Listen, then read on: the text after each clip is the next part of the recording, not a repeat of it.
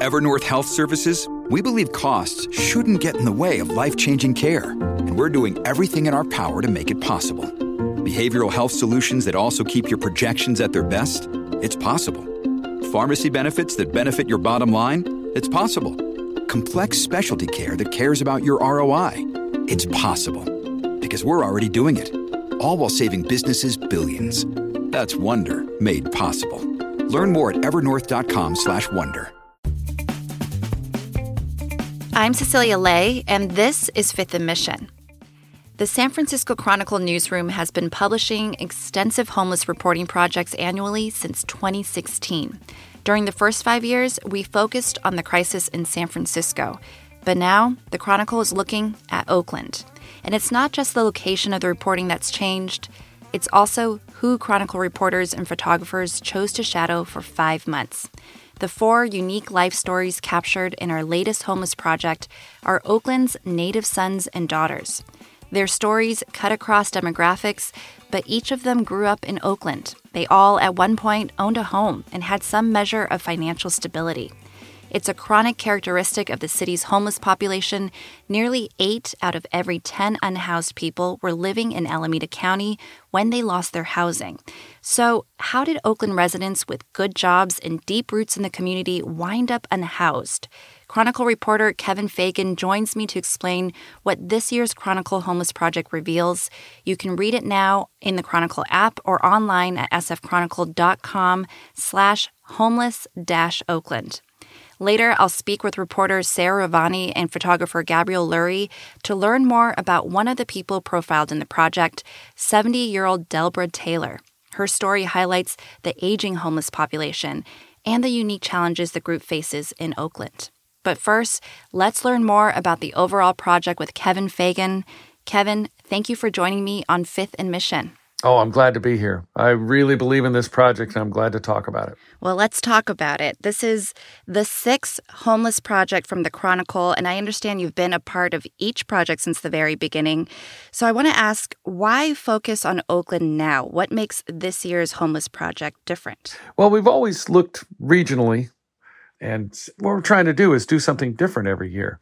And the trouble with covering homelessness is that there's a lot of sameness to it. I mean, there are things that change, numbers change, funding changes, but the basic problem is the same.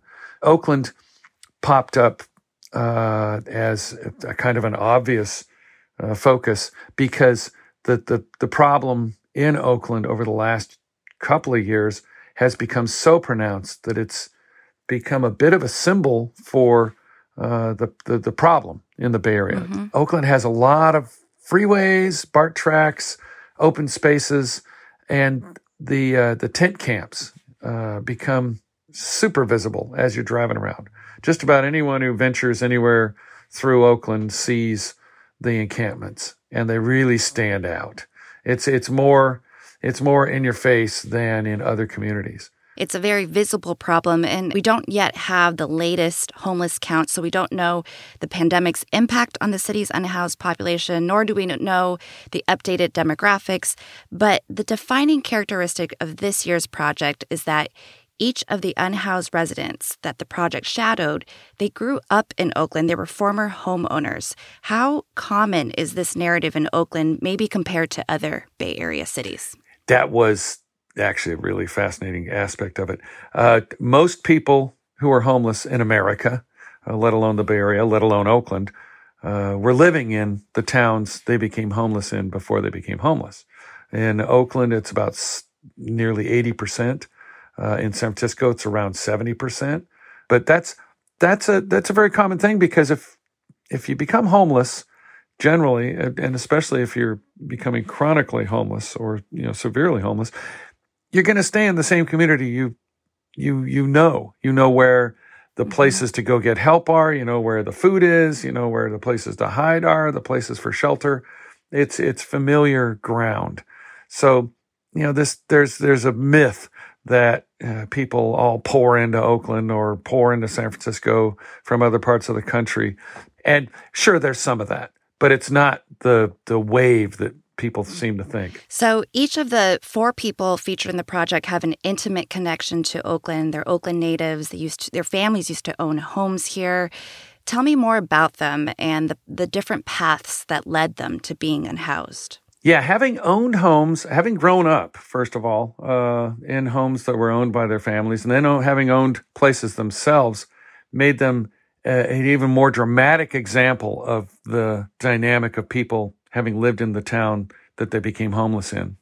The four people that we picked represented different aspects of that. Derek uh, is one of the, the folks that we profiled. He kind of represents a loss of the American dream because he has an immigrant family that came over here from uh, Asia, and it slipped away for Derek. Back in nineteen sixty-six, my parents purchased uh, the family home. It, it was different. It, it was it was a different neighborhood, different people.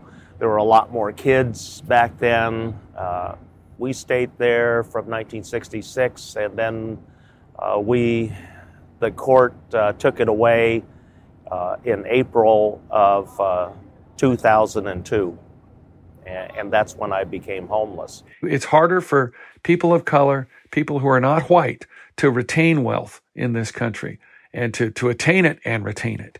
And uh, that that dynamic you see over and over and over.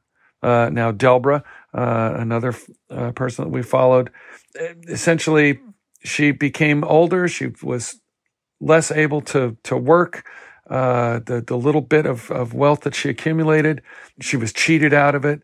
And now she's uh, seventy and uh, without a house, without a home, without an apartment. How are you going to restart uh, at that, that age? It's been hard. And I would tell anybody, don't take life for granted, because everything is not promised. No matter how right you are, no matter what you do right, you still can end up looking like you did wrong. And because of that, um, I became homeless. And uh, Pumpkin, another fellow that we, we followed, was a just a direct victim of predatory lending. He needed a loan to help uh, stay in the house that he owned, and uh, some fraudsters came along and gave him a, a bunko loan that, that ballooned, and he got took. And the fraudsters went to jail, but uh, he lost his house. To see how much my grandmother worked to maintain that property for so long with five boys and a grandchild, it's hard to let go. So, yeah, I hang around, but to see how much it's changed for the good down here, it's also pushed out a lot of good people that didn't deserve to be put on the streets. Now, Gwen, uh, a gal that we followed in the street, uh, her basic problem is, is a drug addiction. And she had a fourplex, an, an apartment complex that she owned, and uh, had a guaranteed income, and things were fine until uh, drugs made her unstable and unable to, to maintain what she had. It was a series of events that happened, and over the years at work, my performance started to fail, and so the last year in particular was rough, and I ended up, um, I had a lot of fatigue at that time, and I slept through my alarm clock two days in a row and got fired. So the other commonality among all four of these folks is that they're all over fifty. And that's one of the mm. the most alarmingly growing statistics or or demographics in uh, uh, homelessness all over the country, let alone here. Uh, uh, the the average age of homeless people now in the Bay Area and on the streets is around fifty or older.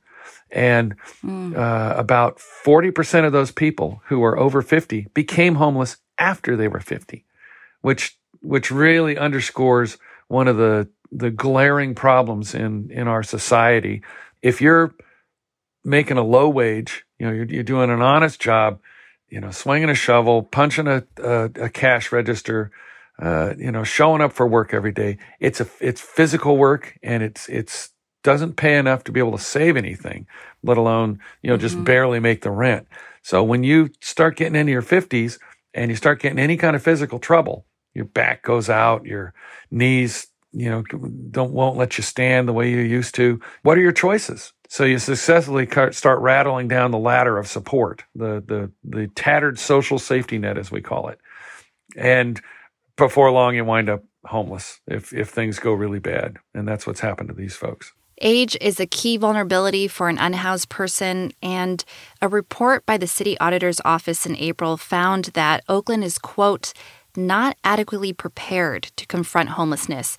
Did the project highlight this tattered social safety net, like you mentioned? Yeah, it is. And I'll tell you, every single city in in the in California is not doing enough. And the hopeful sign that I saw in all this is that people are devoting more resources. San Francisco is is uh, more than doubling the money that it puts into homeless programs, and Oakland is uh, significantly uh, upping the number of programs and the money that it's putting in, uh, and a lot of that is thanks to uh, federal money that came in because of the pandemic.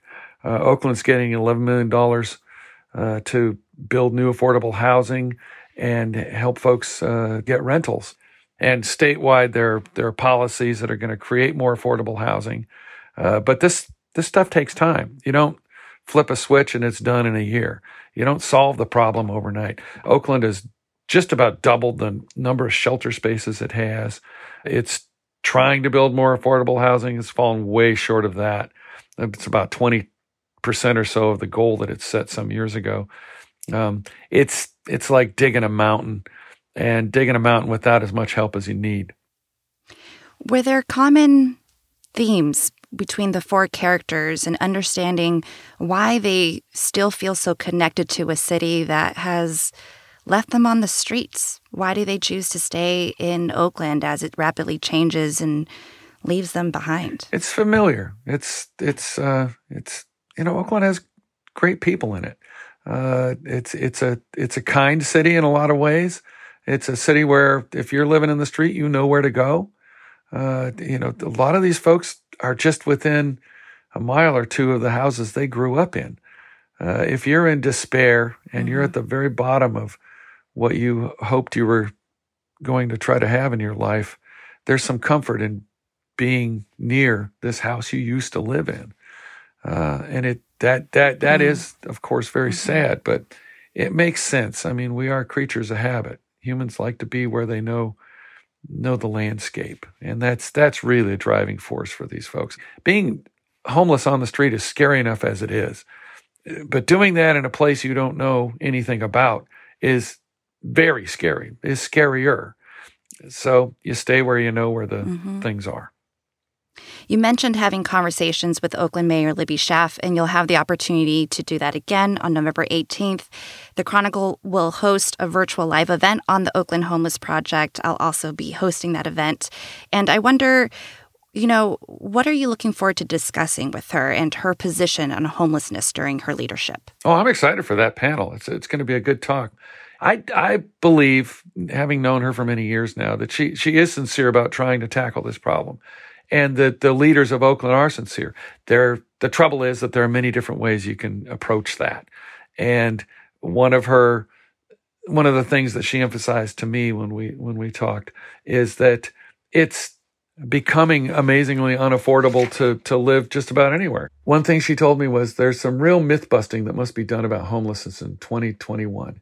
And one thing that she pointed out was that when you look at the Bay Area, it's not just Oakland facing this problem.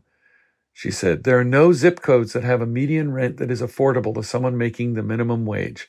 So that's a real factor. It create what it does is it creates a fountain of homelessness that no matter how much shelter you build, no, no matter how many people you route into affordable housing, it's going to keep replenishing.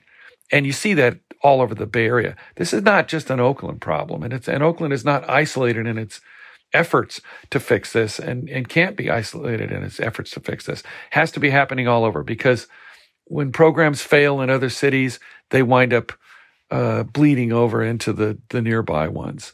I think the fact that all of these folks own homes uh, really emphasizes more than uh, any other thing that we could have singly done, the fact that, that most people who are homeless became homeless in their own communities. It's mystifying to me why the, the myth of everyone pouring in from everywhere else continues to to persist, because the the truth is that in most cities in America, they're you know they're homegrown. They, they were there before they hit the streets. Kevin Fagan is the lead reporter on the Oakland Homeless Project. He'll also be moderating a panel that will include Mayor Libby Schaaf at a Chronicle Live event about the project, which I'll be hosting too. It's going down on November eighteenth, and you can register for it at s f chronicle dot com slash membership.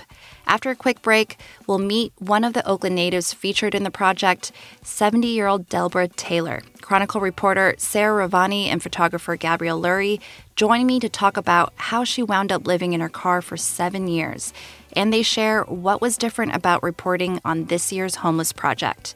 Don't forget, the project is online now at s f chronicle dot com slash homeless dash Oakland and in the Chronicle app.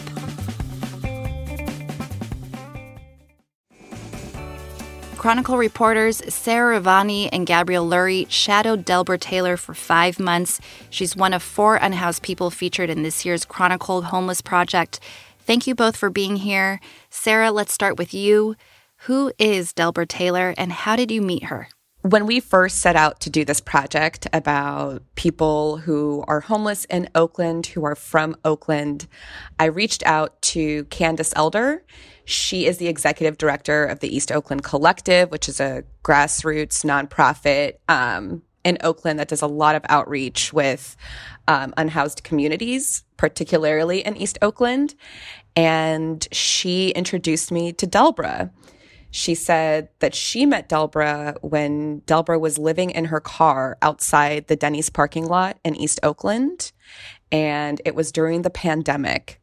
She's older, she has had health issues, and she was just very vulnerable to COVID, but also just very vulnerable living in her car with nothing else. Delbra was raised in Oakland, and this project highlights how unhoused people are living close to the houses they used to own, sometimes just within walking distance. Sarah, you went with her to look at her childhood home in Oakland. Let's listen to her chat about her connection to the city. I was um, born in Alexandria, Louisiana, but I came to California. We came to Oakland, and then my mother didn't want an apartment. She wanted a home. And this is the house that she chose. This was their first home, and they were here for over twenty-some years. You know, me and my brother, I had one brother, we grew up here. I don't think I left out of this house. I must have been in my twenties. So, Gabrielle, as a photographer, you know, the thing that I love about your work is how you embed yourself in these stories with the people in the stories. And I wonder, how did you spend your time with Delbra? What was, what is life like for her as an unhoused person? What does her day-to-day look like? Well, one of the things that I love about Delbra is that she just defies any stereotype that one might think about um, an unhoused person or population. Um, the first time I met her, she took me to her storage unit, and her storage unit is like a huge walk-in closet. And it's full of organized clothes and shoes and handbags and hats, and, you know, everything is matched. And she proudly showed me, you know, I'm going to wear this on this day, and it's going to match with that. And I thought, wow, who is this woman? Like, she's so much more organized than I am. And she's just has so much integrity and dignity that, um, you know, despite her situation, that she was living in her car, bathing in her car, she still would attend church. She would go to the gym, and she would get her nails done. Things that made her feel whole. And, you know, I think it was really eye-opening for me just to see someone who's just taking care of themselves and not saying, you know, my situation is tough, so I'm just going to let everything go. She said to herself, my situation is tough, and I'm going to get through it by doing everything that I normally would do. God blessed me to get this car. People say, why did you get a car and not an apartment? Well, I couldn't get an apartment. I couldn't afford it. But I accepted what God gave me to sleep in, and I took care of it. I took care of my car because that was my home. until God blessed me with something better. I just wanted to show she's just like any of us. And I think that um, that's what we try to do at the Chronicle in general, is just show that, like, y- you know, what you may think of someone who is unhoused is not actually the reality. And um, most people don't know that Delbra is homeless. Even people at her church were shocked to find that out. Mm. I spoke to reporter Kevin Fagan about the, the premise of this project, and so much of it is about myth-busting around Oakland's unhoused population. And so I want to understand, you know, how did Delbra end up where she is? How did she wind up being unhoused? So Delbra's story is pretty complicated. We couldn't verify all of the circumstances, but ultimately, um, Delbra owned a home in Hayward. It was a mobile home, three bedrooms. It was the first time she had ever owned her own home. And she purchased it outright using inheritance money after her father passed away. I moved there in two thousand thirteen. Um, the really the best memory there was the day I got my keys. And to be able to walk around and say, this is mine. I never had a home, you know, that was mine. I was always in apartments, but that was my first home.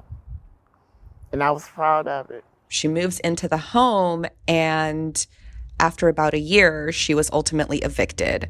The home required lot payments. We don't know how much she owed, but that day when she was kicked out of her home after deputies came and said, you have to go, she became homeless. And she came right back to the East Oakland area where she ultimately grew up. And for a while, she slept at the bus stop that was directly across the street from the Denny's that's near the Coliseum. And then, um...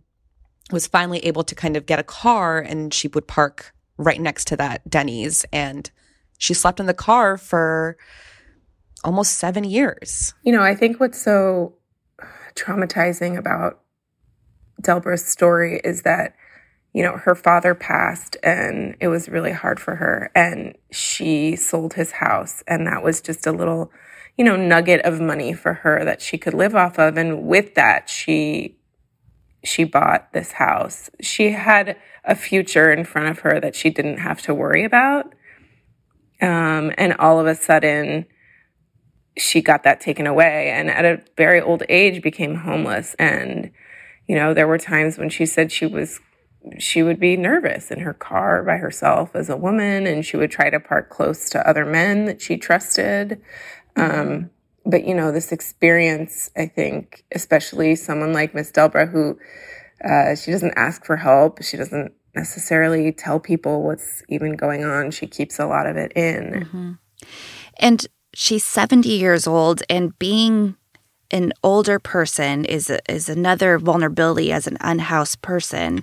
What kind of support has she been able to get from the city of Oakland? You mentioned that she's not someone who likes to ask for help, um, but what kind of support does she have access to? Every month, Delbra collects around five or six hundred dollars a month from Social Security. A big chunk of that is going to the insurance for her car, and she also gets twenty dollars a month in food stamps.